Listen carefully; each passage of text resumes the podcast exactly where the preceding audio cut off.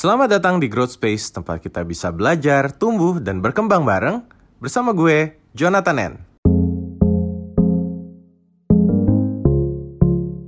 gabung sambil nunggu em, speaker lain ikutan join mungkin aku bakal invite salah satu eh, MC yang udah terkenal ya Eh, Dita naik Dit ini kan jadi salah satu Ya, mulai deh Halo. kena. Malam Nu, halo teman-teman. malam malam Gue sebagai host Halo. magang di sini seperti biasa akan menemani kalian barengan Ibnu. Kali ini Ya. tema kita adalah personal branding di sosial media. Jadi mungkin buat teman-teman yang kayak mau jadi content creator di sosmed atau kayak aduh karir gue masa cuma ngantor aja gitu. Gimana kalau gue gedein sosmed gue? Nah, bisa banget nih dibahas di sini. Yoi, buat teman-teman mungkin yang mau nanya-nanya ya eh, sama penasaran mungkin kira-kira eh, bikin personal branding tuh gampang gak sih? Bikin personal branding buat social media presence itu susah apa enggak sih kayak gitu. Mungkin eh, langsung aja ya, kita langsung ke salah satu eh, speaker yang udah gue undang malam ini, Dit. Eh, please welcome William. Halo, selamat malam William. Lagi siap-siap, lagi di jalan kayaknya. nggak apa-apa. Oh, Sambil iya, kita nungguin. Kak William, kita ngobrol dulu. Kalau lu sendiri, Oke. Nu, eh, personal branding apa sih yang lu terapin di sosmed saat ini? Kalau gua kan udah jelas gue adalah seorang ilustrator dan penulis gitu. Terlepas gue suka Ya. shit posting di Twitter gitu, tapi mostly yang gue lakukan adalah gue menggambar dan menulis gitu kan sebagai sebuah kedok gitu kan. Kalau lu sendiri apa Iya. Nu? Kalau gue sih eh, mulai beberapa bulan terakhir gue lagi seneng ngulik soal mindfulness sama em, sama ini sih baca-baca buku gitu sih. Jadi coba-coba bikin mindfulness terus konten-konten tentang stoicism di Instagram. Terus kalau di Twitter sih sama sih paling shit posting sama nge-retweet-retweet yang ini yang lucu-lucu dan temen gue sendiri yang dulu bekas satu kantor itu pas waktu gue deactivate Twitter dulu sempet bilang bahwa eh nu ke mana sih kok nggak pernah aktif Twitter lagi hiburan gue cuman lu doang nih followers eh following gue cuman lu doang buat nikmatin konten shit post lu gitu gitu sih Oh gitu. Jadi lu sekarang tuh Iya. lebih nge-branding sesuatu yang mindfulness ya, yang Iya. sekiranya bermanfaat. Tapi menurut lo sendiri, apakah branding baru lo itu berhasil apa enggak? Nu? Kalau gue kan dulu sebenarnya gue membranding diri gue adalah seorang eh, fotografer mainan gitu, yang akhirnya Hmm. ternyata buat gue tidak berhasil gitu. Menjadi desainer pun kurang berhasil. Akhirnya gue mencoba menjadi ilustrator dan menjadi penulis gitu kan yang ternyata lumayan works gitu. Kalau lu Hmm. setelah menggeser menjadi orang yang lebih mindfulness gitu, ngaruh nggak? Kalau gue sendiri eh, jatuhnya cuman iseng ya, jadi kayak bikin coba bikin nulis ya, coba latihan buat nulis karena pada saat itu gue pengen eh, switching karir juga ke sosial media ya. Jadi mulai dari benar-benar baca lagi buku-buku yang dulu pengen dibaca, kemudian pas itu kan barusan resign juga dari kantor gue sebelumnya, jadi kayak eh, lagi banyak waktu, akhirnya ngulik dulu tentang kesenangan diri, terus akhirnya nemu nih, oh em, ternyata suka nulis juga gitu ternyata suka baca juga. Tapi ya emang gue nya nggak konsisten. Jadi kayak eh, uploadnya paling sekitar satu bulan atau dua bulan sekali kayak gitu. Jadi emang emang beneran nggak fokus di personal branding di sosial media buat ke karir sih. Untuk saat ini ya untuk saat ini. Cuman nggak menutup kemungkinan buat nanti bakal em, bisa fokus kayak si Hana. Si Hana tuh kan dia bikin ini ya, bikin banyak konten buat personal growth-nya dia, juga buat personal growth-nya followers-followersnya dia. gitu. Iya betul betul. Jadi sebenarnya salah satu kunci saat lo bikin personal branding itu selain tahu apa yang mau lo sajikan juga adalah konsistensi ya menurut gue. Ya, Karena bener. gue ngerasain sendiri pada saat gue konsisten nge-share gambar atau gue bikinin gambar untuk orang, orang tuh semakin aware gitu. Makanya orang tuh lebih tahu gue tuh sebagai ilustrator dibanding eh, gue sebagai seorang penulis gitu kan. Nah, kok William udah bisa bergabung belum kok sama kita? Nah, udah nih. Halo, halo. Halo, kedengeran nggak? Agak Halo? kecil kok Kurang- suaranya, sorry. Kurang Halo, halo. kurang kenceng. Agak jauh kayak tadi ininya. Halo. Halo. Masih masih belum, masih masih jauh. Masih mendem sih. Jauh, jauh anjir kayak parkir ya gue, sorry, sorry. Gue memang berbakat jadi tukang parkir. Halo, kedengeran? Nah, Nah. Oke, oke. Kalau Ko William nih mungkin mau sharing sedikit sebenarnya sekarang ini sedang membranding diri sebagai apa karena kebetulan kan gue lihat lo tuh sering ngobrol soal branding sosmed gitu terus apalagi bisnis dan semacamnya. Itu tuh memang awalnya lo memang fokus di hal seperti itu atau uh, awalnya tuh lo uh, menyajikan sesuatu gitu di sosmed lo lalu lo menggeser menjadi yang sekarang? Oke, okay, interesting. Sebenarnya mulainya itu dua personal branding tuh mulai kapan ya? 2016 deh sebenarnya. Cuma mulai fokus tuh 2018 wow. ketika itu tuh ngajar bahasa Korea sebetulnya. Di account yang pertama jadi personal branding yang pertama itu ngajar bahasa Korea. Orang-orang teman-teman semua kenalnya oh William nih orang apa guru bahasa Korea lah. Sampai di 2020 mulai sharing tentang social media, mulai sharing tentang digital marketing, sharing bisnis. Tapi uh, dispesifikin memang kalau misalnya ngeliat Instagram Instagram gue juga nggak segede itu karena niche marketnya memang kecil sebenarnya karena uh, mostly itu 90% insurance agent sebenarnya. Jadi uh, bermain di kolam yang nggak ada pesaing. Agent asuransi kan nggak ada yang mau serve kan layanin agent asuransi. Jadi ya udah gue aja yang masuk ke sana dan gue share segala macam hal uh, seputar social media, personal branding, branding corporate apa mereka punya kantor sendiri. Uh, apa namanya fungsinya pakai pentingnya punya website lah bla bla bla segala pokoknya segala hal yang orang-orang digital marketing sharing ya gue sharing juga tapi konteksnya kita ganti ke apa namanya insurance agent punya case study insurance agent punya market insurance agent punya problem gitu-gitu sih sebetulnya sekarang. Jadi sebenarnya lo melakukan hal yang sama namun lo kerucutkan lagi ya. Karena kan tadi lo sempat mm -hmm. bilang bahwa lo tuh dulunya marketing juga kan digital marketing gitu. Mm-hmm. Tapi digital marketing kan itu luas banget gitu. Betul. Dan itu juga udah banyak yang bahas. Tapi karena lo melihat peluang membahas asuransi itu kayaknya lebih seksi gitu kan si image-nya. Jadi lo coba menggeser sedikit dan ternyata works ya soal si asuransi mm-hmm. ini. Menarik sih oh, karena menurut gue juga gimana Kak? Uh, sebenarnya dibilang bukan ngajar asuransi sih sebenarnya lebih tepatnya gini karena gue sendiri juga bukan agent asuransi sebenarnya mulai dengan nggak ngerti sama sekali asuransi ini apa sih sebenarnya gitu kan uh, mulai dari ketemu ngobrol sama agent asuransi satu, kedua sampai hari ini udah berapa ratus agent asuransi nggak tahu yang udah pernah ngobrol sampai kenal sampai udah ngerti banget seluk beluknya agent asuransi kayak apa sih kebutuhannya. Jadi kita ngeliatnya gini sebenarnya dulu, karena kalau ngelihat social media marketer, digital marketer, jelas nama William itu jelas nggak ada gitu, jelas kemungkinan besar orang nggak akan ketemu. Tapi kalau misalkan ditambah gitu, digital marketer khusus atau specializing di insurance agent, mungkin nama gue masih bisa muncul tapi kalau di dunia mainstream pada umumnya general aja market umum ya jelas nggak nggak akan muncul gitu sebenarnya.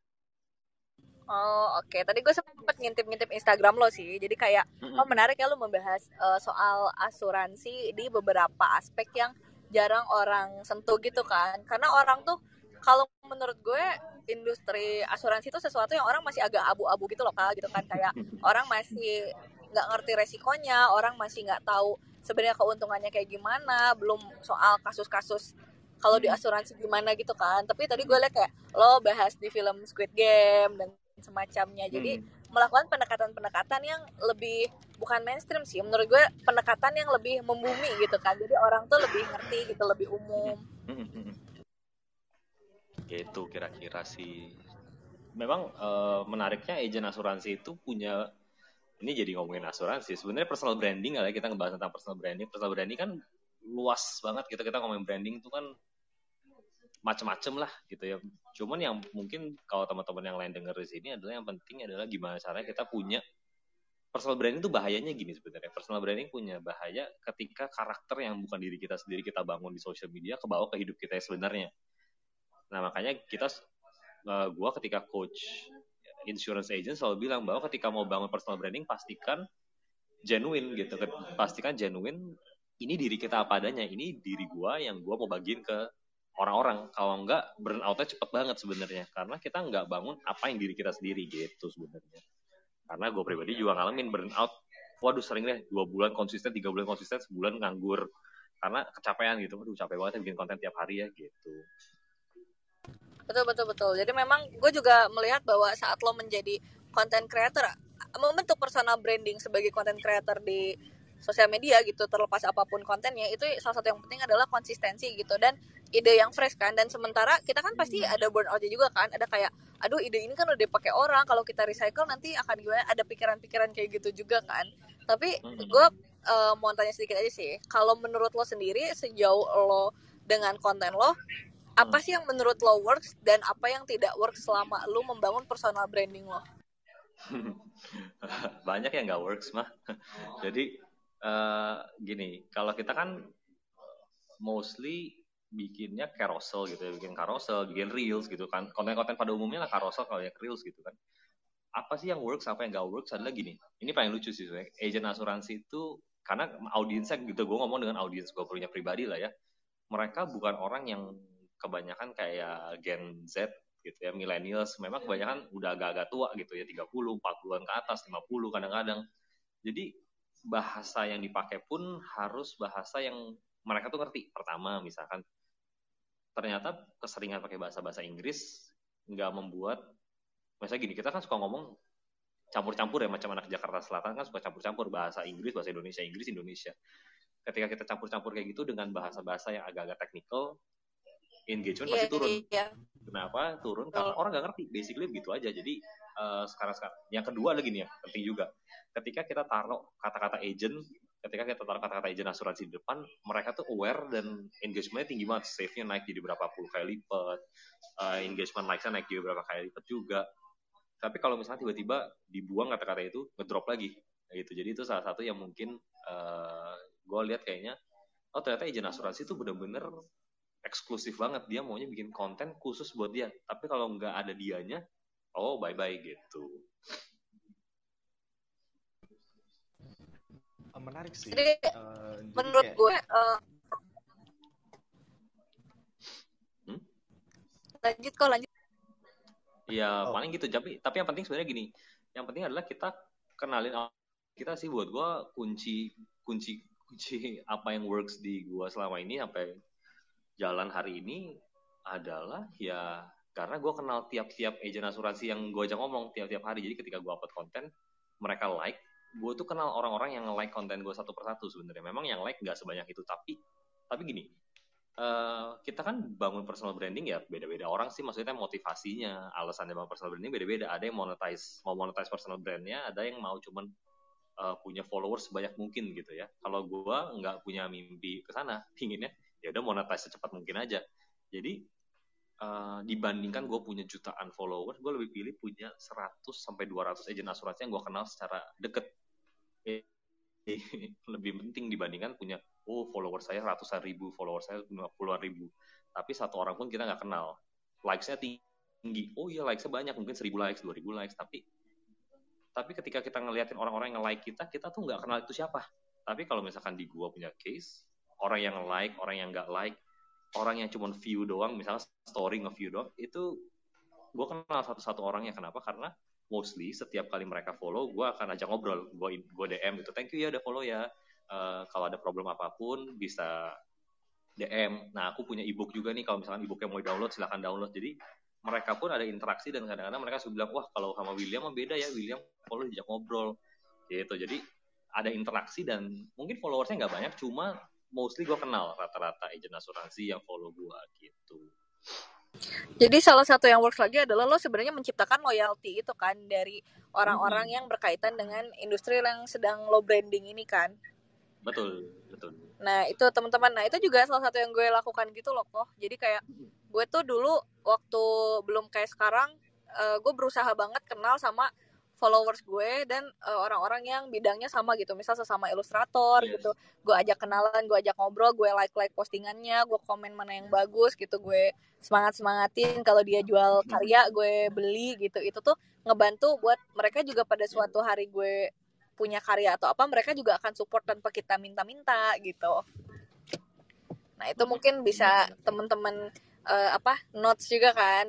Bahwa kita tuh jangan cuma pengen menjadi idola gitu loh istilahnya. Tapi juga apa yang bisa kita kasih ke followers kita selain konten gitu ya itu apresiasi misalnya kayak gitu. Coba nu kalau lu sendiri punya nggak pengalaman kayak Ko William kayak gitu yang berusaha mendekatkan diri dengan uh, followers atau orang-orang yang uh, berkaitan sama industri? Oke, okay, kalau dari gue sendiri sih, um, untuk saat ini kan gue baru sebulan juga ya join di Growth Space. Nah, yang paling banyak gue lakuin itu riset sih, di, di mana um, gue belajar uh, ikut um, course-course gitu juga sama bener-bener mem memposisikan diri gue uh, kira-kira gue bisa bantu apa nih buat audiens kayak gitu. Karena kan buat di growth space sendiri kita kan emang coba berusaha buat ngebikin audiens kita bener-bener oh ngerasa kalau misalnya pengen punya aktivitas bareng atau pengen punya uh, kegiatan buat katakanlah sampingan ya tanda kutip sampingan buat bertumbuh kayak gitu. Entah itu uh, belajar bareng mengenai um, mindfulness atau mungkin kemarin kan sempat juga ada beberapa uh, challenge gitu kan. Nah dari situ sih gue bener-bener pengen belajar gimana caranya uh, memetakan audiens sama menyesuaikan diri gue ke mereka tanpa mengurangi karakteristik gue atau personality gue se um, yang yang menyesuaikan dengan kondisi istilahnya kebiasaannya mereka lah kayak gitu sih. Sama paling ini ya uh, kalau misalnya gue baca kan masalah personal branding itu kan bener-bener lekat banget dengan reputasi ya di mana uh, kalau misalnya ada kayak blunder ya blunder dikit itu kan bener-bener ngaruh banget ya. Nah kalau misalnya buat lo dit lo pernah blunder gak sih? Atau uh, buat ko William sih mungkin Uh, blunder pernah lah blunder. pernah pernah. Nah, nah itu gimana ceritanya tuh? Uh, ceritanya itu lucu sih sebenarnya itu di masa-masa jaya-jayanya ketika jadi gini ini uh, mungkin aduh gue kalau ngomong jelek-jelekin audiens gue gimana ya ceritanya ya jadi, jadi uh, kita kan mungkin teman-teman juga pernah lah di approach sama teman-teman yang juga temannya itu insurance agent pernah nggak ya semoga sih pernah ya jadi pernah jadi relate lah. Pernah pernah. Jadi kita pernah kan kayak misalnya Ibnu ya nu Sabtu ngapain? Oh kosong nih. Kenapa emang? Ketemu yuk. Oh ya boleh boleh. Ketika datang tiba-tiba punya didatengnya ada temennya dua gitu ya sama gua sama teman satu lagi. Kan bingung dong. Lah kok lu bawa teman satu lagi nih siapa? Oh ini uh, ini partner bisnis gua gitu. Ya kayak gitu-gitu modelnya kan kayak MLM ya kan. Nah yang kayak gitu-gitu jadi mereka tuh punya kecenderungan untuk pingin attract orang dan rekrut lah Nah satu hari gue upload konten, wah kontennya itu kontroversial banget. Memang itu jadi love hate relationship lah sama agent asuransi lah. Jadi dulunya tuh uh, dengan followers seribu, gue itu bisa mencapai engagement rate tuh 30 sampai 40 persen, which is tinggi banget gitu kan itu udah kalau di IG Blade dan lain-lain itu kayak levelnya William tuh A plus A plus A plus gitu tinggi banget lah. Tapi sejak hari itu tiba-tiba boom jatuh sampai ke D sampai ke E. Kadang-kadang pernah ke ya paling tinggi-tinggi C lah. Itu udah udah bagus banget gitu bisa C level. Jadi engagement rate-nya ngedrop banget. Jadi uh, mereka tuh merasa gini wah ini William ternyata selama ini tuh ngejelek-jelekin kita nih. Dia dia cuma bilang kita tuh mata duitan kita tuh ini segala padahal enggak. Maksud gue tuh gini mendingan lu stop mikirin pengen rekrut gue jadi agen asuransi karena gue gak kepingin. Gue cuma pingin bantuin lu orang punya personal branding yang bagus di social media. Gue cuma pengen bantuin lu orang bisa punya image yang baik di mata orang di social media. Karena gini kita kan di dunia offline itu kita masih akui kita punya hidup real kita lah di dunia nyata kita dan kita quote unquote nggak suka gitu sama agen asuransi. Kita nggak suka sama teman-teman kita yang suka kayak ah ini agen asuransi ah gue males deh Nah, yang gue pengen lakuin ke mereka adalah gue pengen bantuin lu sedemikian rupa supaya di social media lu gak dibenci itu sama orang. Supaya orang tuh bisa beli asuransi dan mereka tuh cover dengan baik gitu. Karena kita, gue pribadi punya keluarga yang terbantu banget lah dengan asuransi gitu. Kita sakit dahsyat banget dan diklaim full cover gitu kan. Dan itu gue merasa kayak, wah hebat banget ya. Dan gue punya case lagi temen gue yang keluarganya nggak punya asuransi ketika ada yang kena, itu keuangannya habis semua Nah, gue pinginnya ya, ya udah lu orang kan jualan asuransi nih, gue nggak jualan. Ya udah gue bantuin lu orang aja gitu. Tapi gue kayaknya ngomongnya terlalu ya apa ya karena mungkin terlalu diri gue sendiri gitu ya. Jadi terlalu tajam, terlalu kasar. Mungkin buat mereka terlalu, rude gitu. lah. Ya. Ini orang sombong banget nih. Sejak hari itu, boom, blunder. Jadi William tuh uh, ada yang suka suka banget, ada yang nggak suka nggak suka banget, yang kayak begitu gitulah. Ada yang cinta cinta, yang benci sampai di blok, di blok agent asuransi itu gue banyak banget di blok blokin agent asuransi, kocak ya, diblokin sama agent asuransi coba, gitu. Wah, lumayan ya, lumayan menjadi sebuah pengalaman yang berkesan ya.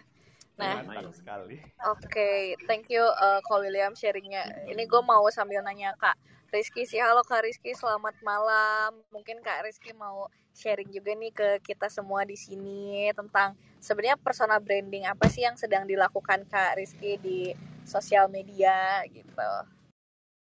Selamat malam Kak Dita, terima kasih atas waktunya. Oh iya, terima kasih juga oleh Kak Ibnu ya udah diundang untuk personal branding apa ya?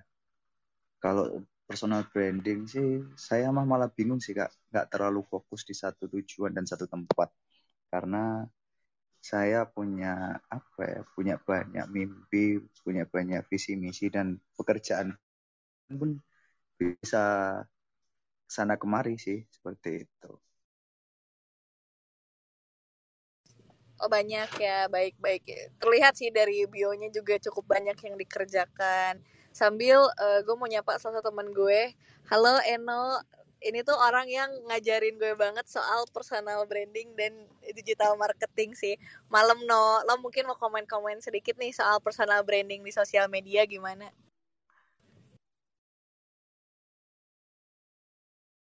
Hah? Kok gue naik? Oh. Tenang, tenang. Oh, halo. Sabar, sabar. Kaget. Tiba-tiba dipanggil. Iya, iya. Tadi tuh gue kayak, oh ada Eno nih. Terus kontennya tuh kayak eco konten. Uh, temanya tuh kayak lagi nyambung banget sama Eno. Soalnya jujur ya No, gue tuh sampai sekarang gue belajar banget dari konten-konten lo soal personal branding, apalagi digital marketing gitu. Lo punya sedikit uh, komentar atau insight nggak mengenai personal branding di sosial media? Sebelumnya mohon maaf, saya beneran gak nyangka tadi. Uh, kayaknya tadi lagi sambil dengerin terus sambil main handphone, uh, tahu-tahu dinaikin ke atas, jadi dipanggil tadi nggak agak nggak siap gitu. Kayak tadi balik ke aplikasi clubhouse dulu. Eh apa kok nama aku dipanggil gitu? A, uh, apa ya? Tanya aja dong dit apa gitu? Bingung jawabnya oh boleh banget. boleh. Uh, jadi kan Eno ini sepengetahuan gue mostly dikenal sebagai seorang youtuber kan. Tapi lo juga sebenarnya punya side job punya kerjaan yang adalah seorang uh, digital digital konsultan gitu kan nah sejauh hmm. lo menjadi seorang digital konsultan gitu permasalahan apa yang paling sering ditemui pada saat orang membentuk personal brandingnya no Uh, oh, oh oke. Okay. Uh, personal branding ya, kalau di sosial media. Gue sebenarnya sosial media strategis. Beda kalau digital marketing, biasanya ngurusin web juga. Gue gak males ngurusin web sama SEO. Uh, jadi fokus sosmed aja. Uh, yang paling parah sih biasanya ini. Pengen ke A, tapi emang kemampuannya nggak diadit, ngerti gak sih? Misalnya mau jadi ilustrator terkenal gitu, kayak lu kan gitu. Pengen orang yang ngerti banget komik, gambar dan lain-lain tapi emang kemampuannya nggak nyampe. Ngerti nggak sih dit? Kayak ngerti ngerti. uh, uh, emang nggak cocok gitu. Jadi kadang tuh ada orang punya impian tapi tidak dibarengi dengan kemampuan. Di personal branding pun banyak yang gue temui kayak gitu. Tapi kalau gue kan biasanya kan mainnya di company ya bukan di perusahaan uh, ada beberapa orang tapi perusahaan juga uh, tapi ada beberapa orang yang gue urus banyak sekarang mainnya perusahaan kasih contoh perusahaan aja bukan perusahaan lah UMKM uh, yang paling problem besar mereka adalah mereka punya mimpi besar gitu loh. Uh, kayak begini loh, tipikal orang yang banyak dengerin motivator gitu. Bukannya salah, tapi menurut gue mereka nggak step by step gitu loh.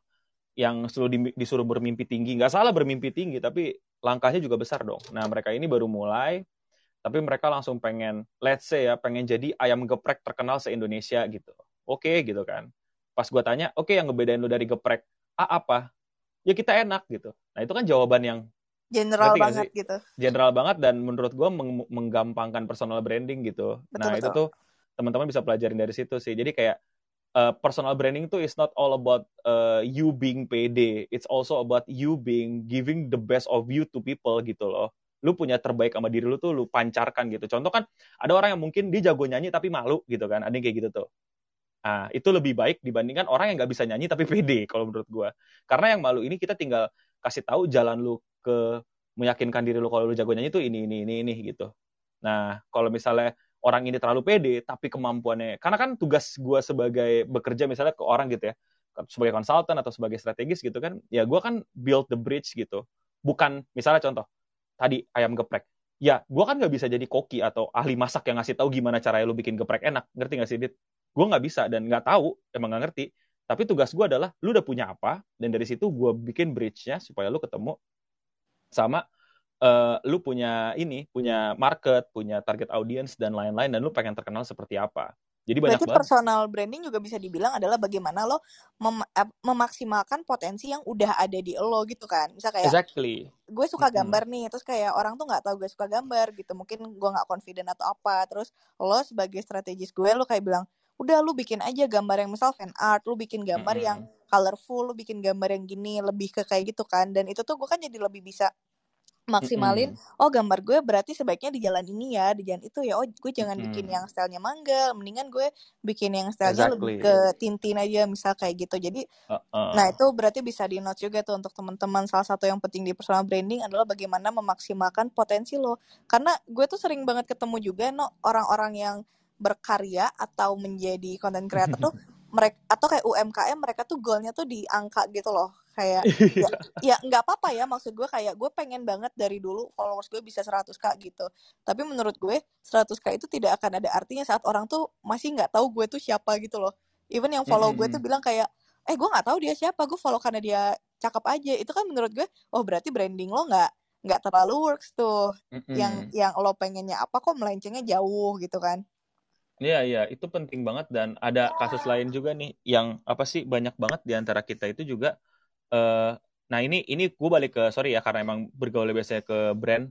Eh, banyak juga yang terlalu ngandelin marketing atau oke kalian udah punya personal branding gitu. Tapi sebenarnya mohon maaf nggak bagus-bagus amat gitu. Terus di hire lah misalnya orang ads Facebook eh, YouTube Instagram orang ads ya. Bahkan dia dia beli ads. Terus tiba-tiba dia protes kok nggak ada nggak ada yang sales punya saya? gitu. Padahal kan saya udah sewa kamu gitu.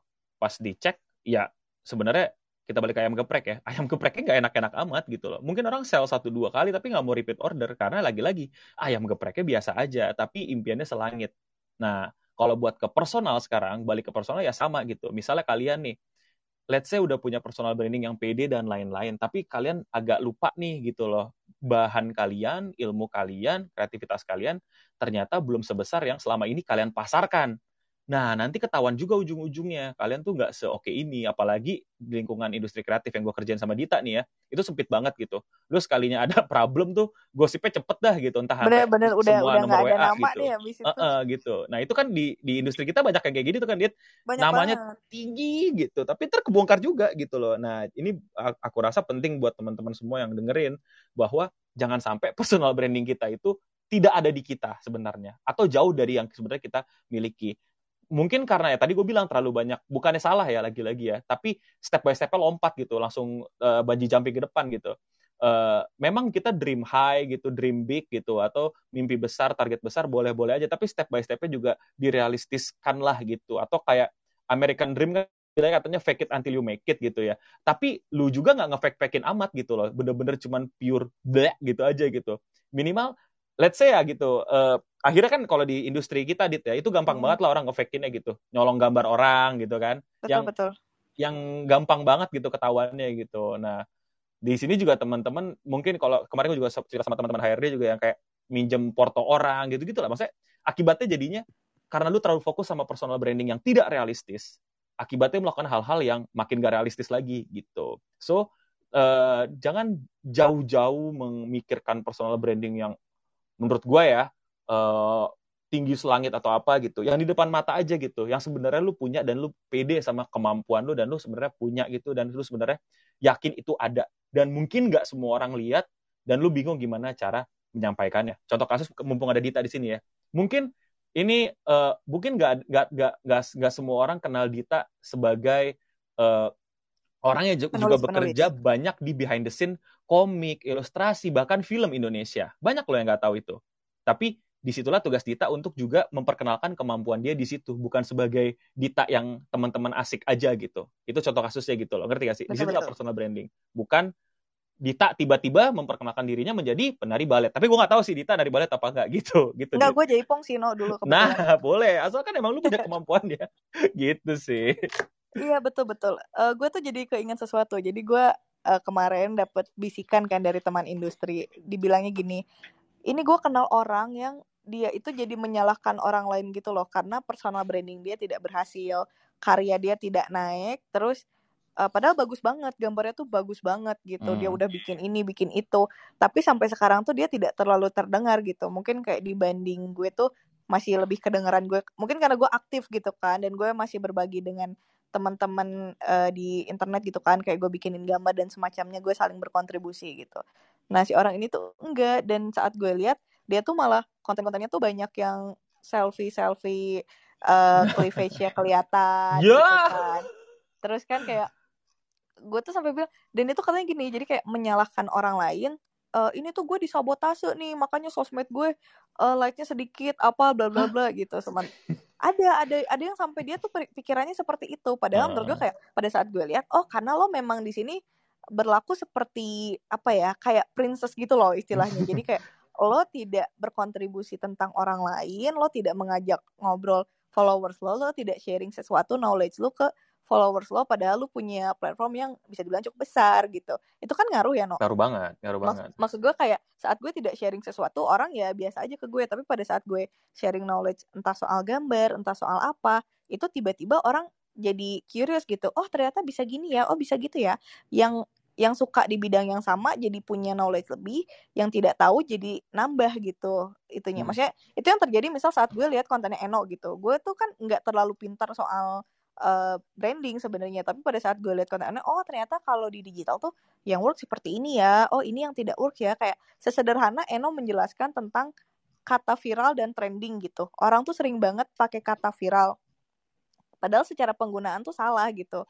Viral itu kan bukan sesuatu yang sekedar ramai dibicarakan gitu tapi kayak itu udah di level jadi parodi jadi apa mm -hmm. gitu dibuat ulang sama dibuat ulang sama orang gitu. Sedangkan orang tuh fokus sama si kata viralnya itu padahal yang pemakaiannya lebih uh, sesuai itu adalah si kata trending gitu. Itu yang persamaannya itu kurang lebih populer gitu kan. Itu kan mm -hmm. hal sederhana yang gue dapet knowledge-nya dari Eno sebagai seorang kreator lah anggaplah seperti itu. Dan itu ngaruh gitu kan bagaimana kita melakukan kontribusi gitu Yoi. Betul, betul.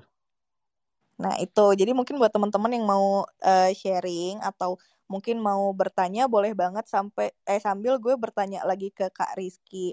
Kak Rizky masih ada Kak? Halo Kak Dita, siap. Oke. Ini aku tuh penasaran sama ini nih.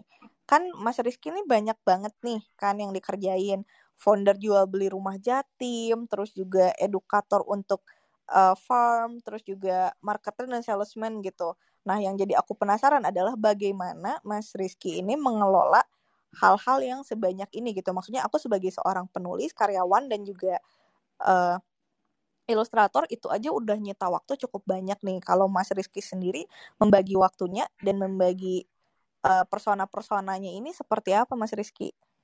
Iya, jadi begini Kak Dita. Terima kasih ya untuk uh, kita bahas dulu yang jual founder jual beli rumah jatim ya itu karena kemarin pandemi dan saya di PHK dari pekerjaan jadinya saya membuat agensi tersebut seperti itu. Tapi sebelum membuat agensi tersebut tahun 2019 saya udah uh, membuka di Malang sama teman-temannya itu sekarang yang bernama CV Fokus Property seperti itu. Jadi udah 2019 saya membangun agensi, terus saya bukan keluar ya, saya mencoba membangun sendiri untuk merangkul beberapa tim ataupun developer yang ada di Jawa Timur seperti itu sih Kak Dita. Itu kalau waktunya sih ya kalau untuk jual beli rumah Jatim agensi ini lebih banyak ke sana ya. Ibaratnya kalau dari 100% kue itu 60% lebih banyak ke agensi tersebut seperti itu. Kalau edukator itu berkaitan lah tahu sendiri Mas Ibnu.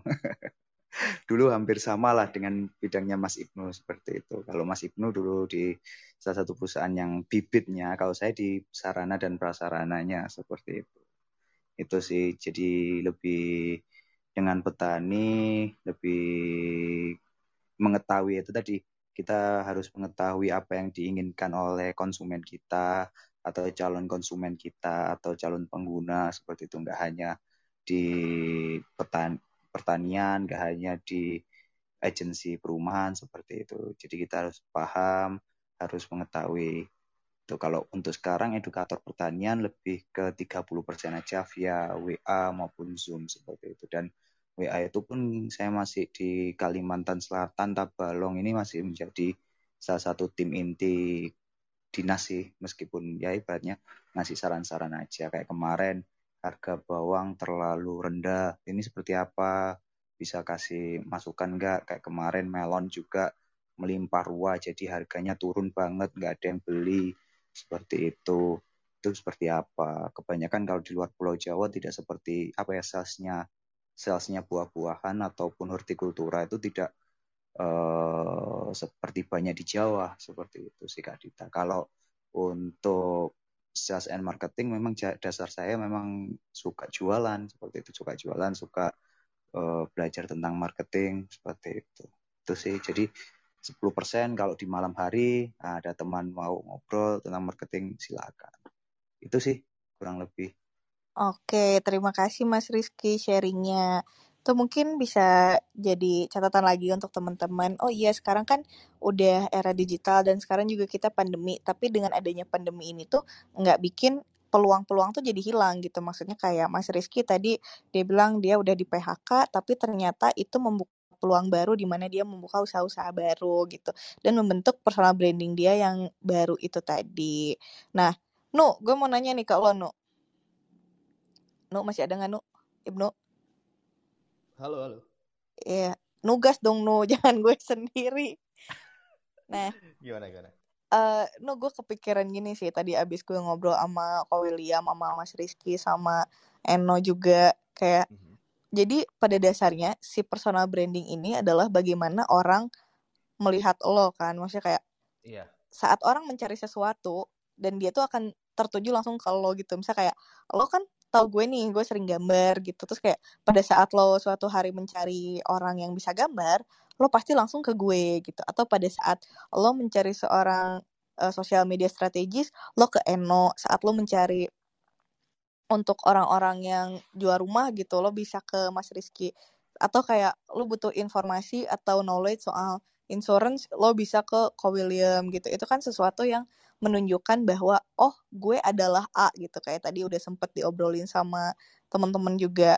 Kalau lo sendiri, lo lo merasa apa sih yang sebenarnya sudah menggambarkan diri lo di personal branding lo? Oke, em, kalau untuk sekarang ya, kalau untuk sekarang ini sih paling karena gue karir shifting sih, sejujurnya gue sekitar tiga tahun itu kerja jadi eh, kerja di industri pertanian ya, seperti yang dibilang sama eh, Rizky tadi. Gue jadi salah satu em, kayak advisor juga di pertanian sama em, broker gitu, broker barang-barang trading untuk eh, komoditas kayak gitu. Nah, dulu sih kalau misalnya orang nyari gue itu buat katakanlah buat taruh duit nih. Jadi kayak eh, Mas mau mau ada project ini, Mas mau ada Lo jasa gestun ya sebenarnya? Nu. Kagak anjir. Eh, dulu kan gue peer to peer lending kan ya, jadi salah satu orang peer to peer lending khususnya di bidang pertanian. Tapi eh, udah keluar kayak eh, mau inilah shifting karir kayak gitu. Nah kalau misalnya untuk yang mau gue bangun sekarang ini sih bener-bener pengen jadi eh, orang digital marketer sama sosial media spesialis sih yang yang mau gue coba bangun kayak gitu. Cuman kan gini, em, sebenarnya ada dua ada dua poin ya yang gue take notes dari eh, yang dibilangin sama Bang Eno tadi. Yang pertama kayak lo tuh harus jago dulu sebelum eh, sebelum start untuk nge-brand diri lo. Sama yang kedua lo harus eh, istilahnya benar-benar mempertahankan reputasi karena reputasi ini kan sementara ya apalagi di dunia online sama di dunia yang sempit kayak gitu. Nah kalau misalnya untuk orang yang katakanlah belum jago sama ingin benar-benar em, belajar nih, kira-kira ada nggak sih kayak chance untuk bisa em, stand up stand out from the crowd se em, kayak influencer-influencer ini kan banyak dan juga kayak orang itu eh, sekarang ini lebih milih tanda kutip selebriti ya di mana kalau misalnya udah punya sosial presence di sosial media yang gede itu biasanya lebih banyak dilirik dan juga lebih harganya lebih mahal kayak gitu. Oke, Kalau kalau kalau sendiri gimana, Dit? kalau dari gue dulu nih ya. Kalau dari gue itu kalau nggak jago tuh sebenarnya nggak apa-apa. Tadi kan sebenarnya Eno tuh bukan ngebahas soal si ayam gepreknya enak gitu, tapi specialty ayam gepreknya ini apa? Misal kayak ternyata ayam gepreknya murah banget gitu. Ya udah di highlight adalah si murahnya itu. Misal kayak commission gue.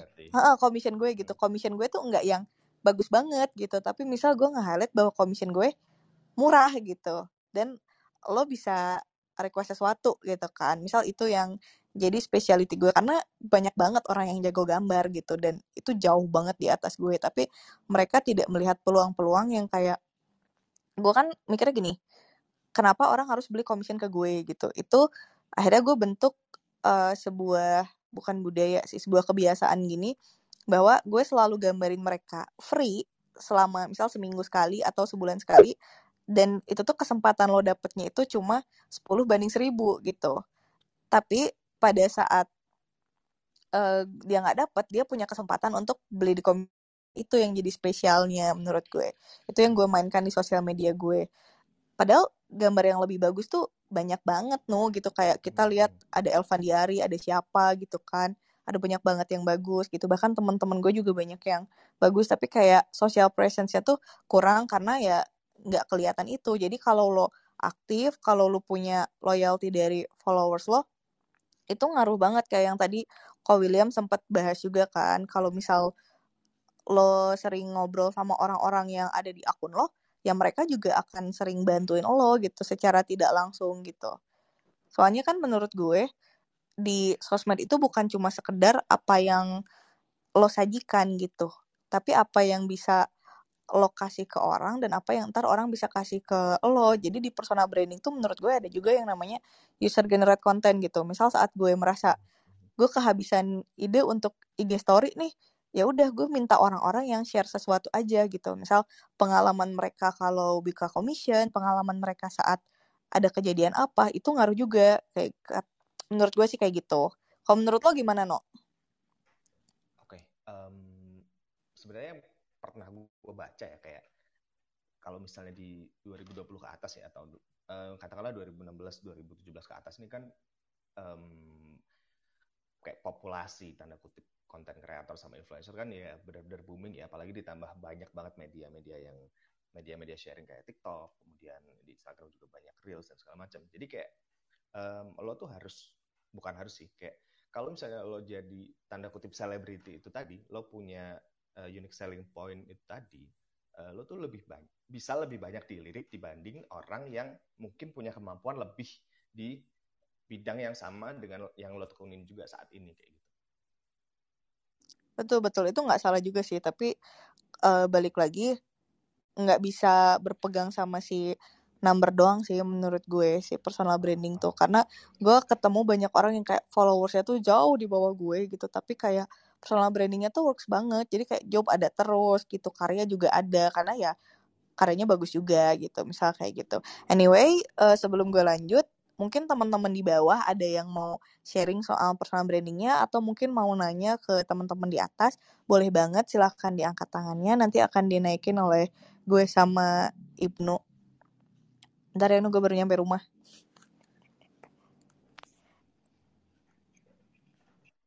Oke, okay, uh, eh, balik balik lagi nih si ke Bang Eno. Bang, kalau misalnya orang ya katakanlah dia pengen dia pengen untuk meningkatkan karir nih, meningkatkan karir mungkin nggak di di bidang sosial media ya, tapi mungkin di bidang yang lain yang khusus buat dia. Nah, kira-kira uh, step by step apa sih yang menurut Bang Eno nih bakalan bisa work sama uh, kayak semua orang kayak gitu, kayak uh, step by step personal branding yang menurut Bang Eno bisa works untuk semua orang?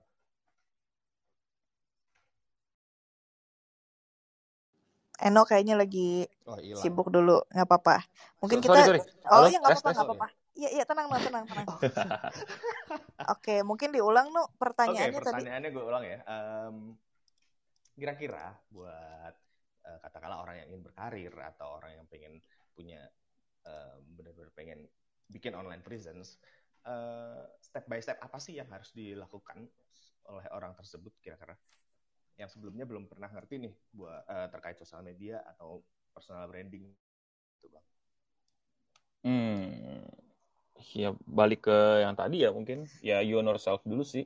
Kalau ya kayak dokter, gua kan sebenarnya kayak dokter ya uh, pasien ada keluhan apa gitu. Nah, tapi dia nggak tahu bilangnya badannya sakit aja gitu. Ya, bukan jadi pusing, eh apa nih gitu. Nah, jadi baiknya juga ketika kalian mau bahkan sampai pakai jasa kayak gua gitu, ya kalian mesti bener-bener know yourself banget gitu. Kalian kemampuannya apa, senangnya apa gitu. Pernah waktu itu ngandel orang uh, mau jadi selebgram, katanya mau nyanyi, ya kan? Nggak naik-naik, uh, bukan traffic moodnya segala macem kayak uh, pas gua handle kok ini bikin konten kok kayak setengah hati gitu. Usut punya usut, bapaknya yang mau dia jadi penyanyi. Eh kan? Gitu tuh. Yang kayak gitu-gitu tuh yang bikin pusing gue kadang-kadang gitu. Jadi uh, poin paling penting ya know yourself banget sih. Dan uh, banyak dari kalian tuh uh, bahkan gue sendiri pada masa muda bermodal ngikut-ikutan kan. Nggak salah it's a very good first step gitu. But step berikutnya know it. Uh, sosial media itu adalah masalah uh, konsistensi. Personal branding itu masalah konsistensi. You will do it every fucking day every fucking hour every fucking second. Dita will do the drawing every fucking second gitu loh.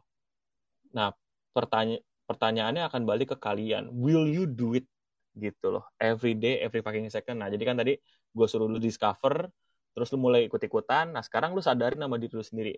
Lu bakal ngelakuin ini tiap hari dalam hidup lu. Joget-joget TikTok ya. Yeah? bikin hal-hal goblok di TikTok. Atau bikin quote-quote so bijak gak jelas. iya ngeprank gak jelas. Atau bikin quotes nggak jelas di Twitter. Atau nyari nyari masalah sama orang-orang alter di Twitter. Atau bikin konten edukasi di Twitter sharing tentang uh, staff dan sharing tentang tips jualan, tips ini segala macam atau dari personal hidup dan segala macam uh, atau pamer gaya berpakaian dan lain-lain. You will do it every fucking second in your life. Lu happy nggak? Lu bahagia nggak? Lu bangga nggak? Kalau itu enggak dan ternyata mungkin tadi lu coba-coba, lu seneng karena dapet traffic, ya udah, boleh, nggak salah gitu tapi lu akan ngelakuin itu tiap hari dalam hidup lu, bahagia nggak lu bangga nggak? Gue sih balikinnya ke lu aja gitu. Bisa lo lu tetap ngelakuin itu walaupun gak bahagia dan gak bangga gitu but it will drain you at a certain point lu bakal breakdown or something I don't know gitu.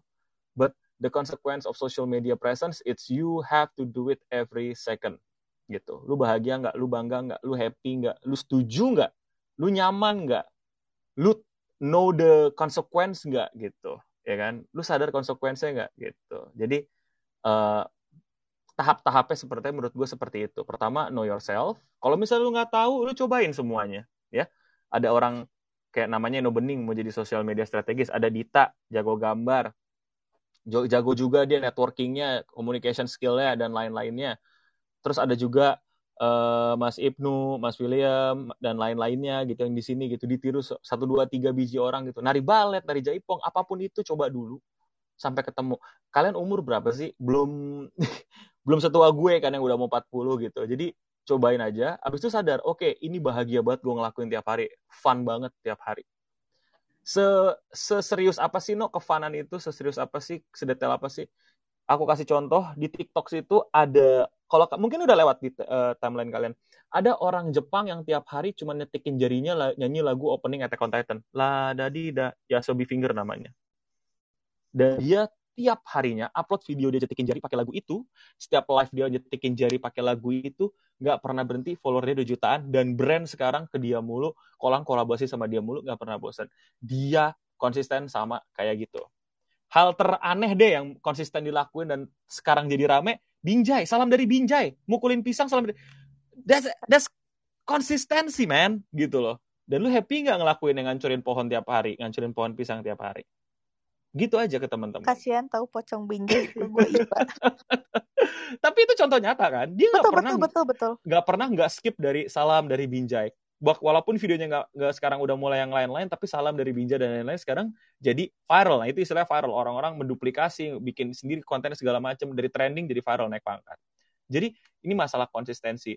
Dan konsistensi ini akan juga bergantung sama teman-teman tentang kebahagiaan teman-teman dan hati teman-teman. Karena teman-teman aku yakin di sini juga pasti start from zero lah. Belum ada timnya apa segala macam yang lain-lainnya gitu. Jadi langkah berikutnya adalah tentang kenyamanan dan kebahagiaan dalam bersosial media.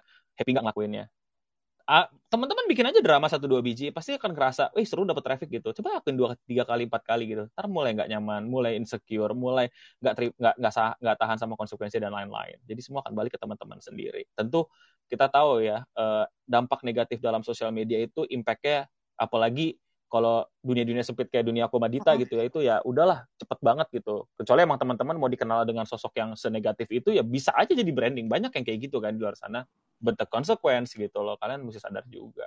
Jadi start from knowing yourself dan uh, apa cobain tiga rasain keempat dap udah dapet kelima balikin ke diri teman-teman masing-masing. Ya tadi gitu mau ngelakuin ini tiap hari nggak? Betah nggak? Gitu aja. Nah, gue jadi kepikiran sesuatu no pada saat tadi lo ngobrol bikin drama dulu aja beberapa, ntar cobain naik apa enggak, lanjut apa enggak. gue inget omongan lo waktu kita masih di layar ya, lo bilang Eh. kayak ya kalau orang naik sama drama, dia harus nyari sensasi lagi untuk naik, sedangkan kalau lo naik sama karya atau konten yang eh, konsisten gitu, lo akan naik lagi dengan hal seperti itu gitu. Maksudnya itu gue aplikasikan kan, maksud gue betul waktu dulu itu gue kan nyoba-nyoba juga gitu dari mulai gue desain dari mulai Hmm. gue motoin mainan gitu terus gue juga cobain eh, hal-hal lain gitu. Nulis quote atau apa itu tuh banyak yang gak works gitu buat gue. Dan gue tuh lama-lama nggak happy gitu. Karena gue ngerasa Hmm. kenapa gue merasa dituntut banget ya gitu di sosial media ini gitu. Gue jadi merasa tidak sehat. Dan gue tuh kayak punya aiming yang aduh gue pengen followers gue seribu gitu tapi nggak nyampe nyampe dan itu kan jadi lo dihancurkan lo ekspektasi lo sendiri kan dan ketidakmampuan lo untuk bertahan di apa yang lo pilih gitu kan. Mm-mm. terus akhirnya gue coba hal lain gitu kan. Oh gue coba nulis fiksi gitu tapi fiksi gue tidak usah di share di sosmed. Ternyata itu works buat gue gitu. Jadi fiksi gue udah gue simpan sendiri gue baca sama teman-teman gue. Terus abis itu gue mulai gambar gitu yang di mana orang tuh dulu nggak tahu gue bisa gambar kan. Dan gue tuh mulai eh, jadi waktu gue community manager di Cahyo itu kan gue ketemu orang-orang yang komikus juga gitu. Terus kayak gue belajar gambar dari mereka gue coba mainin Twitter gue gitu. Gue main di Twitter eh, coba dong eh, gue gambarin lo misal dan itu tuh gue setiap hari lakuin selama satu minggu. Satu hari gue gambar 20 orang satu minggu gue udah gambar 100 orang tuh beda-beda semua. Dengan style beda-beda. Jadi gue ada selling point di mana oh ternyata lo bisa gambar cepet ya gitu. Sehari 20 gambar tuh cepet banget menurut gue. Terus selling point yang kedua adalah oh lo bisa banyak style ya. Selling point yang ketiga adalah semua orang curious pengen digambar sama lo. Dari followers gue 6000 itu gue langsung 16000 waktu itu. Jadi gue ngerasa kayak oh ini salah satu yang works buat gue ya gitu. Terus akhir-akhir ini karena gue jarang gambar ternyata apalagi ya yang bikin orang tuh entertain di akun gue. Misal kayak gue eh, ngasih pertanyaan apa ke mereka mereka jawab mereka sharing gitu. Terus hal kedua yang gue lakukan adalah eh, apa namanya gue bikin satu hari tuh setor satu meme gitu loh antara meme kucing atau meme terakhir yang lu save gitu. Dan orang tuh jadi ngumpul di situ. Hal-hal itu tuh ngebantu gue untuk naikin bukan personal branding sih lebih ke eksistensi gue di sosmed dan juga bagaimana si orang-orang di sekitar akun gue itu terhibur juga. Kayak gitu kan yang gue pikirnya kayak oh ini ya yang works. Oh ini yang tidak ya. Kayak gitu-gitu soalnya Yes. iya soalnya kan kayak di sosmed tuh tricky banget kan lo nggak terus-terus pakai konten yang sama untuk naik gitu istilahnya. Tapi lo bisa coba beberapa formula yang mirip untuk orang tetap melihat ke lo gitu. Jadi orang melihat oh ternyata Dita punya personality yang menyenangkan ya yang lucu ya karena dia sering share meme apa gitu merespon cerita orang. Oh dia ternyata punya uh, personality yang bijak ya karena dia merespon cerita orang seperti ini. Itu kan ngaruh juga dan itu tuh orang kadang suka miss gitu sih menurut gue Hmm. Betul banget. Eh kalau gue sih karena kalau misalnya gue ngomongin brand ya, kayak perusahaan atau UMKM gitu, memang mus memang mesti balik ke goals-nya sih. Nah, kalau balik ke pribadi ya itu, kalian bakal dituntut yang mesti tiap hari bikin ini, tiap hari bikin itu gitu loh. Karena ya ya itulah personal branding gitu. Nah, tadi gue bilang nyaman nggak untuk ngelakuinnya tiap hari? seneng nggak kalian ngelakuinnya tiap hari dan nyoba-nyoba segala macem? Makanya ketika orang nanya eh gimana ya kayak em, contoh kasus eh, ada orang yang bilang ah aku mau jadi konten kreator biar bisa menghibur gitu. Kayak anjing bullshit banget gitu kan. Bilangnya mau duit gitu. Bilangnya mau cepat terkenal gitu. Karena kalau semakin lu jujur semakin cepat sumpah deh kalau lu semakin jujur tuh semakin cepat dapat ininya gitu lah. Semakin lu ngebullshit bilang mau menghibur mau menginspirasi banyak orang semakin semakin lu semakin orang males iya ya semakin kan? orang males dan lu pribadi pun juga semakin bimbang sama diri lu gitu loh. Lu tuh apa gitu loh? Lu mau pura-pura bagaimanapun akan kelihatan dan akan kelihatan aneh. Ya semua bakal apa ya semua akan semua akan balik ke diri kalian sendiri sih untuk masalah presensi eh, sosial media makanya uh, untuk gue sendiri gitu ya gue agak agak agak keluarin kuat nggak give a fuck lagi sama sosial media gue gitu orang-orang kan kayak uh, saya tapi serius loh lu pernah gak sih atau mungkin lu pernah pernah mengalami hal ini gak sih kayak or ngecekin likes berapa komen berapa gitu ya Uh, oh, gue udah enggak sih sekarang. Mm -mm. Tapi Karena pernah kan ya kayak gitu? Pernah, pernah, pernah, mm -hmm. pernah. Karena menurut gue itu tuh adalah bentuk apresiasi yang hmm. kelihatan gitu kan. Jadi gue ngerasa kalau number gue sedikit aduh apakah gambar gue jelek? gitu. Itu ngaruhnya ke situ kan. Sampai hmm. akhirnya gue di dikasih tahu di Lama Harani kan. Dia kan karyanya udah ke mana-kemana gitu. Hmm. terus gue gue cerita iya kak aku ngerasa kayak like aku sedikit bla bla nggak apa-apa diet gitu kan. Memang tidak semua orang itu akan suka dengan karya kamu. Dan hmm. coba dipikirin deh yang nge-like itu 500 orang 500 orang tuh banyak banget. No lu kumpulin hmm. di lapangan banteng tuh masih tetap itu gitu. Maksudnya masih tetap nggak muat gitu istilahnya. Nah hmm. itu itu yang gue pikirin. Atau kayak at least misal dulu yang nge like gue 100 orang dan gue mikir kayak kok dikit banget sih? gitu. Tapi setelah gue pikir sekarang oh banyak ya angka 100 itu kayak gitu gitu loh. Jadi gue ngelihatnya lebih ke kayak gitu sekarang. Hmm. tapi memang pernah gitu. Gue melihat kayak number itu sesuatu yang krusial gitu loh.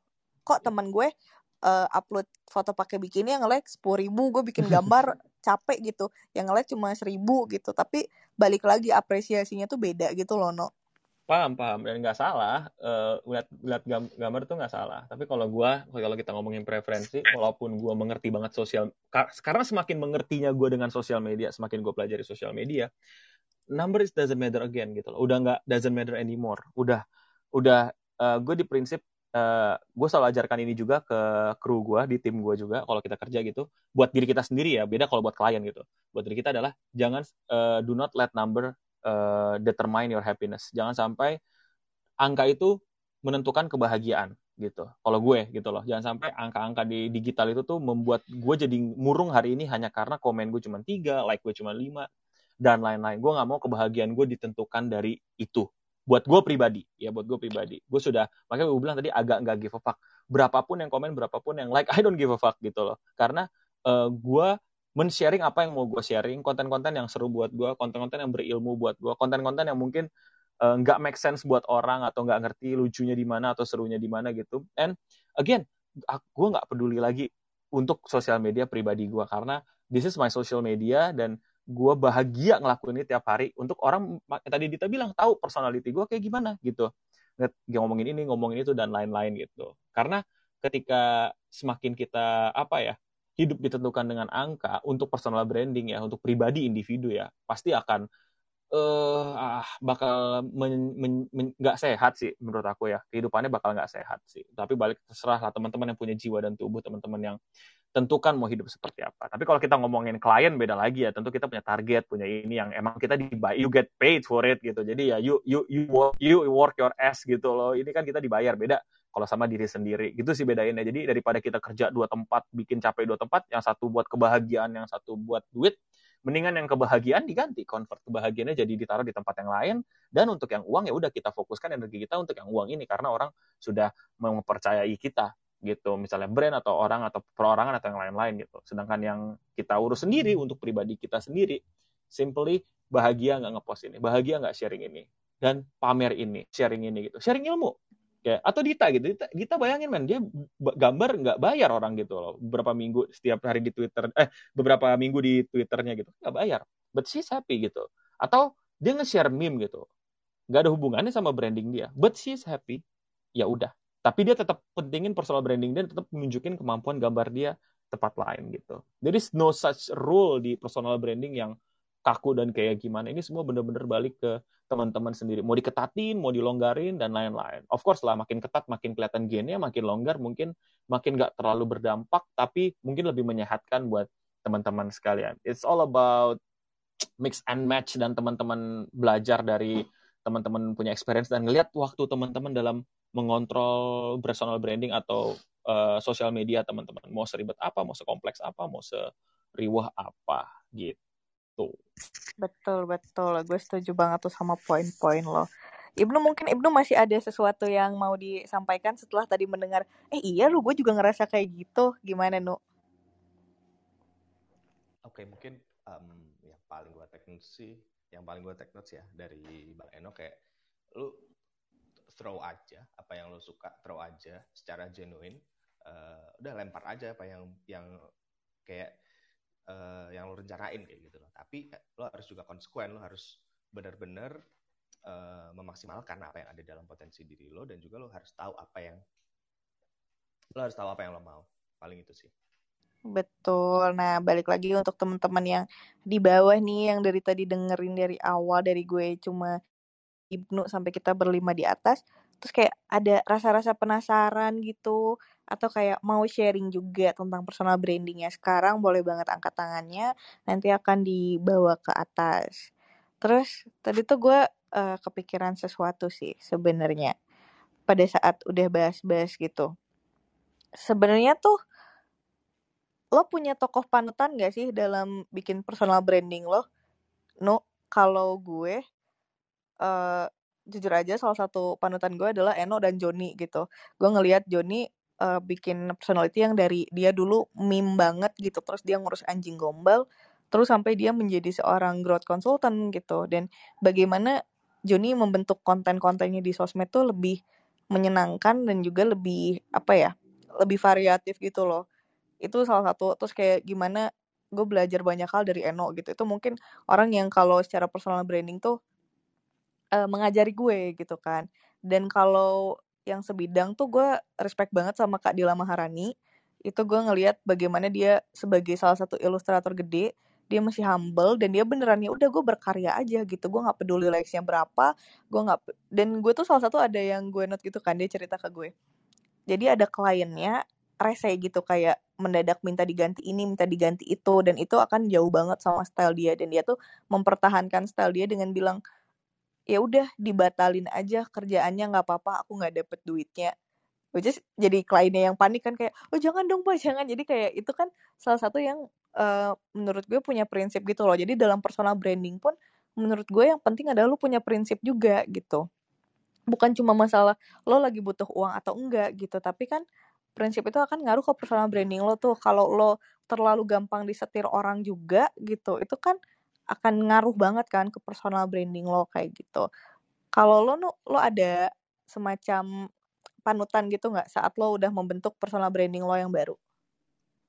Kalau untuk sekarang sih lagi seneng dari dulu sih ya dari dulu seneng sama konten-kontennya Stephanie Regina terus gimana cara dia building si Haloka terus sama bener-bener dia nge-switch dirinya yang ya dulu dia korporat terus ternyata sekarang bener-bener kayak stand alone berdiri sendiri terus konsisten dan juga yang di sharing-sharingkan itu bener-bener yang relate sama audiensnya di mana kayak dia nge ngejadiin audiensnya itu kayak adik sama kayak keluarganya sendiri kayak gitu sih sama okay. paling Mas Ruby lah ya Oh iya, Alejandro ya, Ruby ya. Betul betul. Itu itu gue juga belajar sih dari dia dan gue nontonin YouTube-nya kan. Jadi ada beberapa mindset yang gue tuh baru terbuka sekarang dan itu tuh ngaruh kan sama si personal branding. Maksud gue kayak apa yang dia lakukan itu kan berkaitan sama personal brandingnya dan bagaimana personal branding dia membantu orang-orang yang sedang mencari brandingnya dia itu mau ke mana gitu kan. Kalau Koh William sendiri, Koh William tuh punya gak sih kayak sosok yang menjadi panutan saat di personal branding yang sekarang? Oke, kalau dulu mungkin zaman-zaman Insta, bukan dulu lah, mungkin tahun lalu gitu ya. Mungkin Nico kali ya, Nico Julius gitu-gitu. Itu kan kayak, waduh kok hebat banget ya bisa sampai segede gitu. Memang banyak ngobrol juga sih sama dia sih, sebenarnya banyak nanya-nanya juga gitu. Jadi mungkin Nico sih sebenarnya, cuma kalau sekarang-sekarang itu suka lihat Ardo. Ah, mungkin kalau pernah Ardo Sebastian gitu yang suka lucu-lucu gitu reelsnya soal kehidupan bapak-bapak milenial. Nah itu salah satu sih yang kayak eh, bagusnya bikinnya gitu.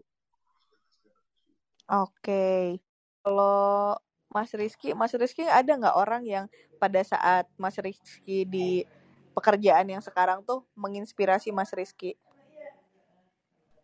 Ya, kalau pekerjaan sekarang sih lebih ini ya, lebih banyak yang menginspirasi saya. Ini sih lebih ke Pak Subiakto sih seperti itu, Pak B. Karena apalagi kalau di properti kan tidak banyak yang main Instagram untuk membranding personal brandingnya maksudnya agensi-agensi lah. waktu kemarin saya personal branding sendiri di Instagram mulai terbuka circle-circle-nya dan sekarang mulai rame sih seperti itu. Oke, kalau lo sendiri no, lo sebagai seorang sosial sosial media strategis itu sebenarnya lo punya panutan gak sih saat lo memulai karir-karir ini atau saat lo menjadi content creator atau saat lo dulu memulai YouTube?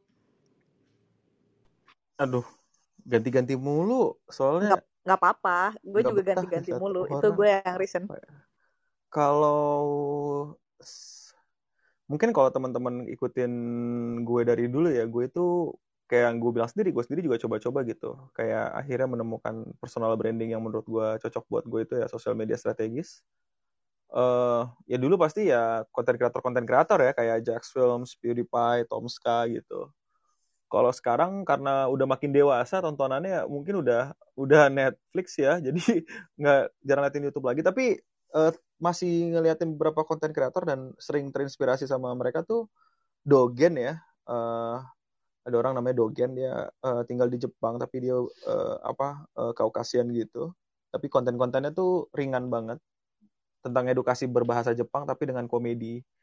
Terus juga nontonin Dani ya, eh, kreator game gitu. Jadi dia tuh suka nantangin, ditantangin untuk gue akan bikin game hari ini. Kayak kalau kalian mungkin udah main crab game, nah dia yang bikin crab game gitu. Yang terinspirasi dari Mas Squid Game. Itu crab game, eh, game free di Steam kalian main deh sama teman-teman kalian. Eh, lagi rame-ramenya dia peringkat 5 sekarang yang banyak dimainin di Twitch. Terus eh kalau ide dan cara penyampaian uh, dan pengambilan gambar gitu suka ngikutin Matt De Avella ya dia yang bikin uh, series minimalis di Netflix. Dan siapa lagi ya mungkin uh, mau nggak mau masih sedikit terpengaruh sama uh, Mr. Guitarman dan Casey Neistat sih. Gitu. Casey Neistat yang teman-teman mungkin pernah datang ke Indonesia ya kalau nggak salah. Yang acara uh, dia naik ojek nggak sih no iya iya iya yang langsung dapat sponsor Gojek. Uh, Idea Fest Idea Fest. Uh, dia pernah datang ke Idea Fest gitu sih. Tapi berarti nggak nggak masalah banget kan kalau misal kayak inspirasi lo membentuk personal branding adalah orang-orang dengan profesi-profesi yang berbeda gitu kan. Kayak tadi uh, lo meskipun menyebutkan banyak youtuber dan content creator itu kan bidangnya beda-beda ya. Kayak PewDiePie lebih ke apa gitu. Ini lebih ke apa. Ada yang ada yang lifestyle ada yang tech ada yang lebih ke movie ada yang lebih ke lifestyle itu nggak masalah kan? Karena nanti lo akan mengambil satu-satu elemen untuk menjadikan personal branding lo yang baru kan? Berarti sistem ATM itu masih bisa kita pakai juga dong di personal branding. Oh bisa banget dong. Uh, banyak orang itu pakai ATM cuman satu, ngerti nggak? Jadi contoh ya, maaf misalnya kalian niruin Dita gitu, niruin Hello Dita, Dita Amelia gitu. Kayak, ya lu niruin Dita doang ya lu akan dikatain orang gitu loh. Atau yang sering gue kasih contoh adalah Agung Hapsa gitu. Banyak orang ngikutin Agung Hapsa banget gitu. Tapi lu cuma ngikutin Agung Hapsa ya lu akan diledekin Agung Hapsa banget gitu. Ya jangan baper ya jelas-jelas memang terinspirasi sama Agung Hapsa atau Agung Hapsa lebih jago daripada lu dan kalian bergerak di jalur yang sama gitu. Lebih baik ATM banyak yang nggak tahu gitu ya. Uh, mungkin banyak yang nggak setuju sama gue akan hal ini. Tapi menurut gue kreativitas itu adalah lu mencuri berbagai macam ide dan lu jadi satu ide. Lu mencuri 10, 20, 25 ide terus jadi satu ide. Itu kreativitas. Kreativitas itu nggak mikirin hal yang baru. Nggak. Buat gue, sorry, gue akan bilang itu bullshit. Kreativitas itu kita ambil dari ratusan sumber dan jadi satu. Itu kreativitas. Lu ambil satu jadi satu, maling. Lu ambil dua jadi satu, maling. Tiga jadi satu, maling uh, in my opinion kreativitas itu adalah mencuri dari seribu sumber dan lu jadiin satu kalau ya tadi yang mungkin ya kalau uh, misal saya uh, kalau YouTube gitu ya kalau konten itu uh, lebih terinspirasi dari Jax Films gitu cara bicaranya ngikutin PewDiePie tapi gaya editing style Tomska gitu dan personal branding pun juga bisa seperti itu gitu di Twitter kayak Hello Dita, di YouTube kayak No Bening, di Instagram kayak Ibnu misalnya gitu. Bisa jadi gitu loh, seperti yang seperti yang kayak gitu gitu loh ATM-nya. Jadi teman-teman kalau mau ATM tuh buat apa pun ya, bukan personal branding, jangan satu, dua, tuh, tiga, lima, seratus, dua puluh, dua lima, tiga puluh sumber. Mau nggak mau kan kita manusia secara historic and science kita itu lahir dengan meniru, niruin orang tua, ya kan? Apa yang orang tua lakuin, apa yang bapak ibu lakuin, apa yang orang rumah lakuin, kiri kanan kita kan, apa yang pergaulan kita kasih tahu, cara ngomong, cara bicara, cara bercanda, semua akan terus berasal dari peniruan-peniruan itu. Nah, gunakanlah skill peniruan kita. Kita itu ma apa makhluk uh, hewan yang paling bagus meniru gitu. Jadi jangan berhenti meniru gitu, tapi jangan satu sumber lah gitu. Kelihatan banget gitu jadinya. Jadi cobalah dari 15 20 sumber, 35 40 atau ya uh, seperti yang tadi teman-teman lihat gitu. Aku nggak berhenti di satu sumber untuk terinspirasi, ganti lagi, ganti lagi, bosan ganti lagi gitu. Colong-colong ilmu gitu sih. Betul, betul, betul. Jadi kan kita bisa tahu, oh, atau kayak tadi deh, uh, untuk teman-teman yang pada dengerin di sini gitu. Tadi udah denger share-nya Ibnu, share-nya gue, Ko William, Mas Rizky, sama Eno gitu kan. Jadi kayak kedengeran tuh, oh ternyata kalau Eno caranya seperti ini, oh kalau Dita caranya seperti ini, Ibnu cara seperti ini. Jadi akan kelihatan bahwa kayaknya gue bisa deh coba yang caranya Dita, tapi dengan formula yang dilakukan Eno gitu. Atau kayak gue bisa ngikutin kontennya Ko William tapi dengan cara penyampaian yang seperti Ibnu itu tuh nggak apa-apa banget gitu. Karena uh, dalam personal branding itu menurut gue kan nggak ada aturan yang baku gitu loh bisa trial and error gitu. Dan gue pun di sini trial and error lama banget gitu. Kayak gue nyoba dari gue SMA kuliah ternyata gue baru sukses sekitar setelah gue beres kuliah gitu. Dan saat gue sudah di Jakarta gitu jadi gue bisa mencoba lebih banyak hal. Jadi selalu ada kesempatan teman-teman gitu kalau memang masih mau mencoba bikin persona di internet yang works kayak gitu. Nah, balik lagi untuk teman-teman yang di bawah dan mau uh, coba nanya atau nyoba sharing itu boleh banget. Silahkan angkat tangannya ntar gue ajak ke atas. Karena kayaknya durasi kita juga udah mau selesai ya Nu ya? Nu? Iya uh, mungkin satu speaker lagi lah buat teman-teman yang mau nanya gitu ya yang dari bawah. Kayak tadi diem-diem baik gitu kita tunjuk random aja nih gimana dik? Kalau men- kan, kan kan belum pernah tuh. Kalau menurut oh, gue tuh iya, ini mereka tuh fokus banget gitu loh nu. Motor siap. Eh mana nih? Sorry sorry koneksi gue agak jelek. Ntar ntar gue dikasih mana mana? nasi berkat. Oh oke. Okay. lagi di pengajian kayaknya bro nah eh uh, kayaknya sih ini nu mereka tuh di bawah tuh kayak lagi fokus banget ngedengerin orang-orang yang pada ngobrol di atas jadi kayak ah, sambil nyatet nyatet atau oh, bisa nih gue abis ini ini abis ini gitu. Ya halo ada yang, ada Mas yang... Wildan? Halo kak. Halo semua. Mau sharing mau nanya nih Mas Wildan? Nah aku mau nanya nih mau nanya boleh, mau nanya karena dia aku udah dengerin dari yang aku tangkap dari semua yang diobrolin itu intinya harus fokus kan ya fokus terhadap suatu yang dilakukan kan. Nah ini aku baru belajar kan gimana cara membuat personal branding yang bagus di sosial media.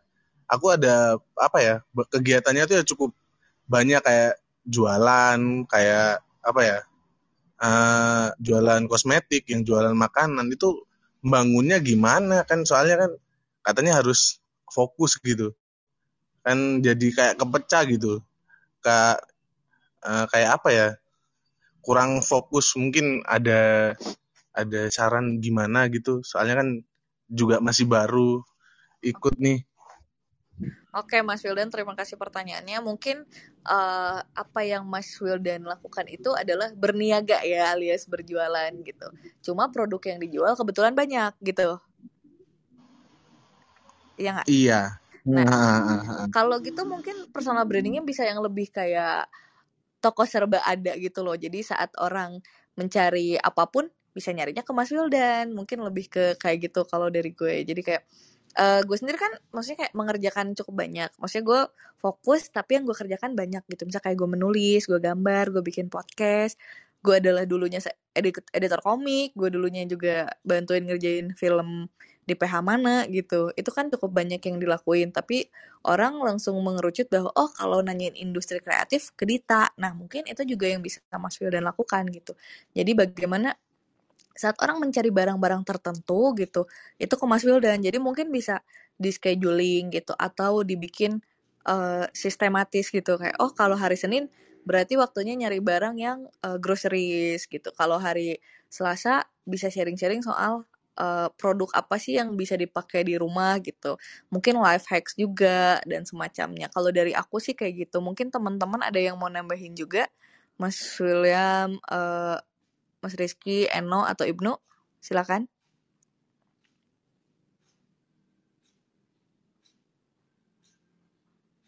Tidak ada. Berarti kalau dari Mas Wildan sendiri, apakah itu cukup membantu? Oh, Ibnu mau jawab. Oke, okay. uh, eh, sebenarnya karena emang kenal personally ya sama Mas Wildan, mungkin lebih ke ini aja sih. Banyak-banyak kolaborasi sama uh, teman-teman, apalagi jualannya kan spesifik ya satu region ya. Nah kalau misalnya satu region itu sebenarnya gampang-gampang susah sih, di mana kalau misalnya udah megang banyak istilahnya banyak-banyak kenalan, banyak-banyak um, kolaborasi juga sama influencer-influencer lokal itu kan mereka biasanya um, nerap naro harga atau naro price itu jauh dibanding kalau misalnya influencer udah Jakarta atau Indonesia kayak gitu. Nah, dari situ kayak mungkin disiapin budget juga dalam artian ngitung ngitung return of uh, uh, ad spend-nya di mana kalau misal uh, ditarget lah kira-kira minggu ini mau dibus barang apa, minggu minggu depan mau dibus barang apa, kayak gitu-gitu. Jadi emang harus dijadwal dan bener-bener di strict mulai dari cara jualannya terus sama cara pemasarannya sih kayak gitu karena mungkin kalau misalnya yang dibilang Dita tadi bener jadi kayak jadi palu gada aja kalau misalnya produknya banyak gitu. Biar kayak orang-orang kalau misalnya butuh apa pasti nanya ke kamu dulu gitu loh.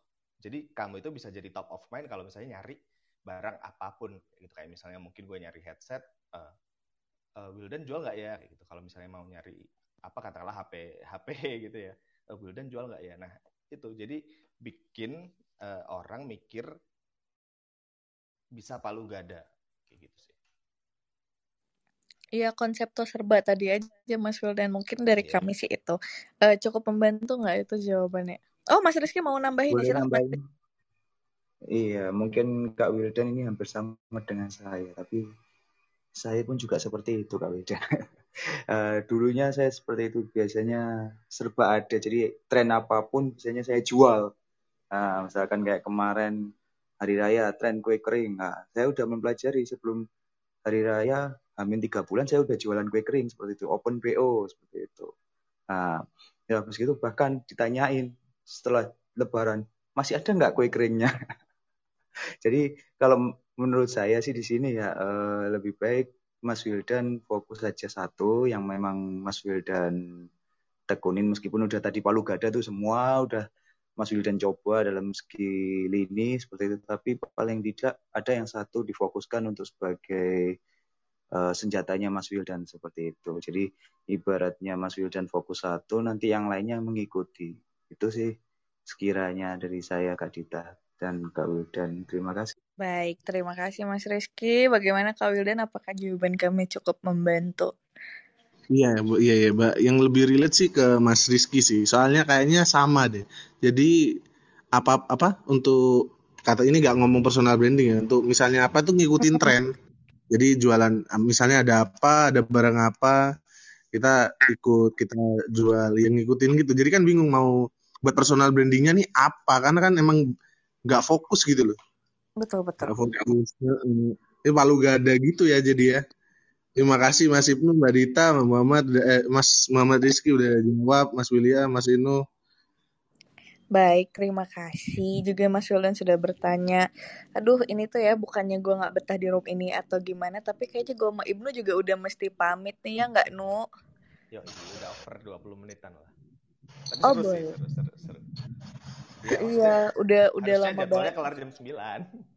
Iya nggak apa-apa. Emang kalau gue yeah. yang nge-host tuh kayak orang tuh nyaman banget gitu loh. Kayaknya gue udah oh, bilang iya, dibanding Joni deh. Aduh. Ah, besok gue numpang makan di rumah Joni berarti karena gue udah kerja. Kan nah itu personal gitu. branding gue yang baru adalah gue tukang numpang makan di rumah Joni. Iya. Yeah. Dan lo tau nggak ada yang menarik? Jadi ada orang ngechat Kezia terus dia nanya, e, Mbak Dita maaf minta price listnya Mas Joni untuk gini terus kayak, oh sejak kapan gue jadi PA-nya Joni ya? itu hal, hal seperti itu tuh ngaruh ke personal branding juga ya dari apa pun yang sering lo lakukan dan orang sering lihat. Gitu. Anyway menutup personal branding kita kali ini mungkin bisa kita kasih kesimpulan kalian, silakan. Oke, okay, uh, eh, jadi uh, kalau misalnya poin-poin penting yang uh, berhasil aku ambil dari percakapan seru kita malam ini, yang pertama kita harus bisa cari nis atau cari ceruk buat kita mau di mana kayak gitu. Dan juga uh, dalam dalam memberikan personal branding kita harus genuine, kita harus benar-benar menyadari bahwa oh ya udah kita ini uh, kita ini memiliki kemampuan segini. Ya jadi berarti harus disesuaikan dengan apa yang mau kita sampaikan kayak gitu. Tapi dari situ kita juga harus nggak boleh puas nih. Jadi harus benar-benar belajar terus gimana kita bisa meningkatkan value gimana kita bisa ngasih um, unique selling proposition mengenai personal branding kita sendiri gitu. Dan yang pertama, yang yang yang terakhir konsisten. Itu sih yang yang tadi betul betul betul. Jadi uh, good luck untuk teman-teman yang mungkin kayak mau membentuk atau mulai membentuk personal brandingnya. Uh, kalau misal masih ada kebingungan-kebingungan, aduh coba follow dulu akun Growth Space karena di situ juga kita banyak banget sharing sharing-sharing tentang bagaimana lo membentuk personal branding gitu. Thank you teman-teman yang udah join dari tadi jam 8 dari gue masih OTW sampai nyampe rumah sampai udah siap-siap tidur. Iya, jangan kapok untuk gabung-gabung lagi gitu. Ntar kita ngobrolin banyak hal lain. Thank you banget untuk Kau William tadi udah sharing, untuk Mas Rizky, apalagi untuk Eno tadi udah bantuin tiba-tiba gue bawa ke atas. Thank you semuanya. Sampai ketemu lagi di acara selanjutnya. Bye-bye. Bye. Selamat malam.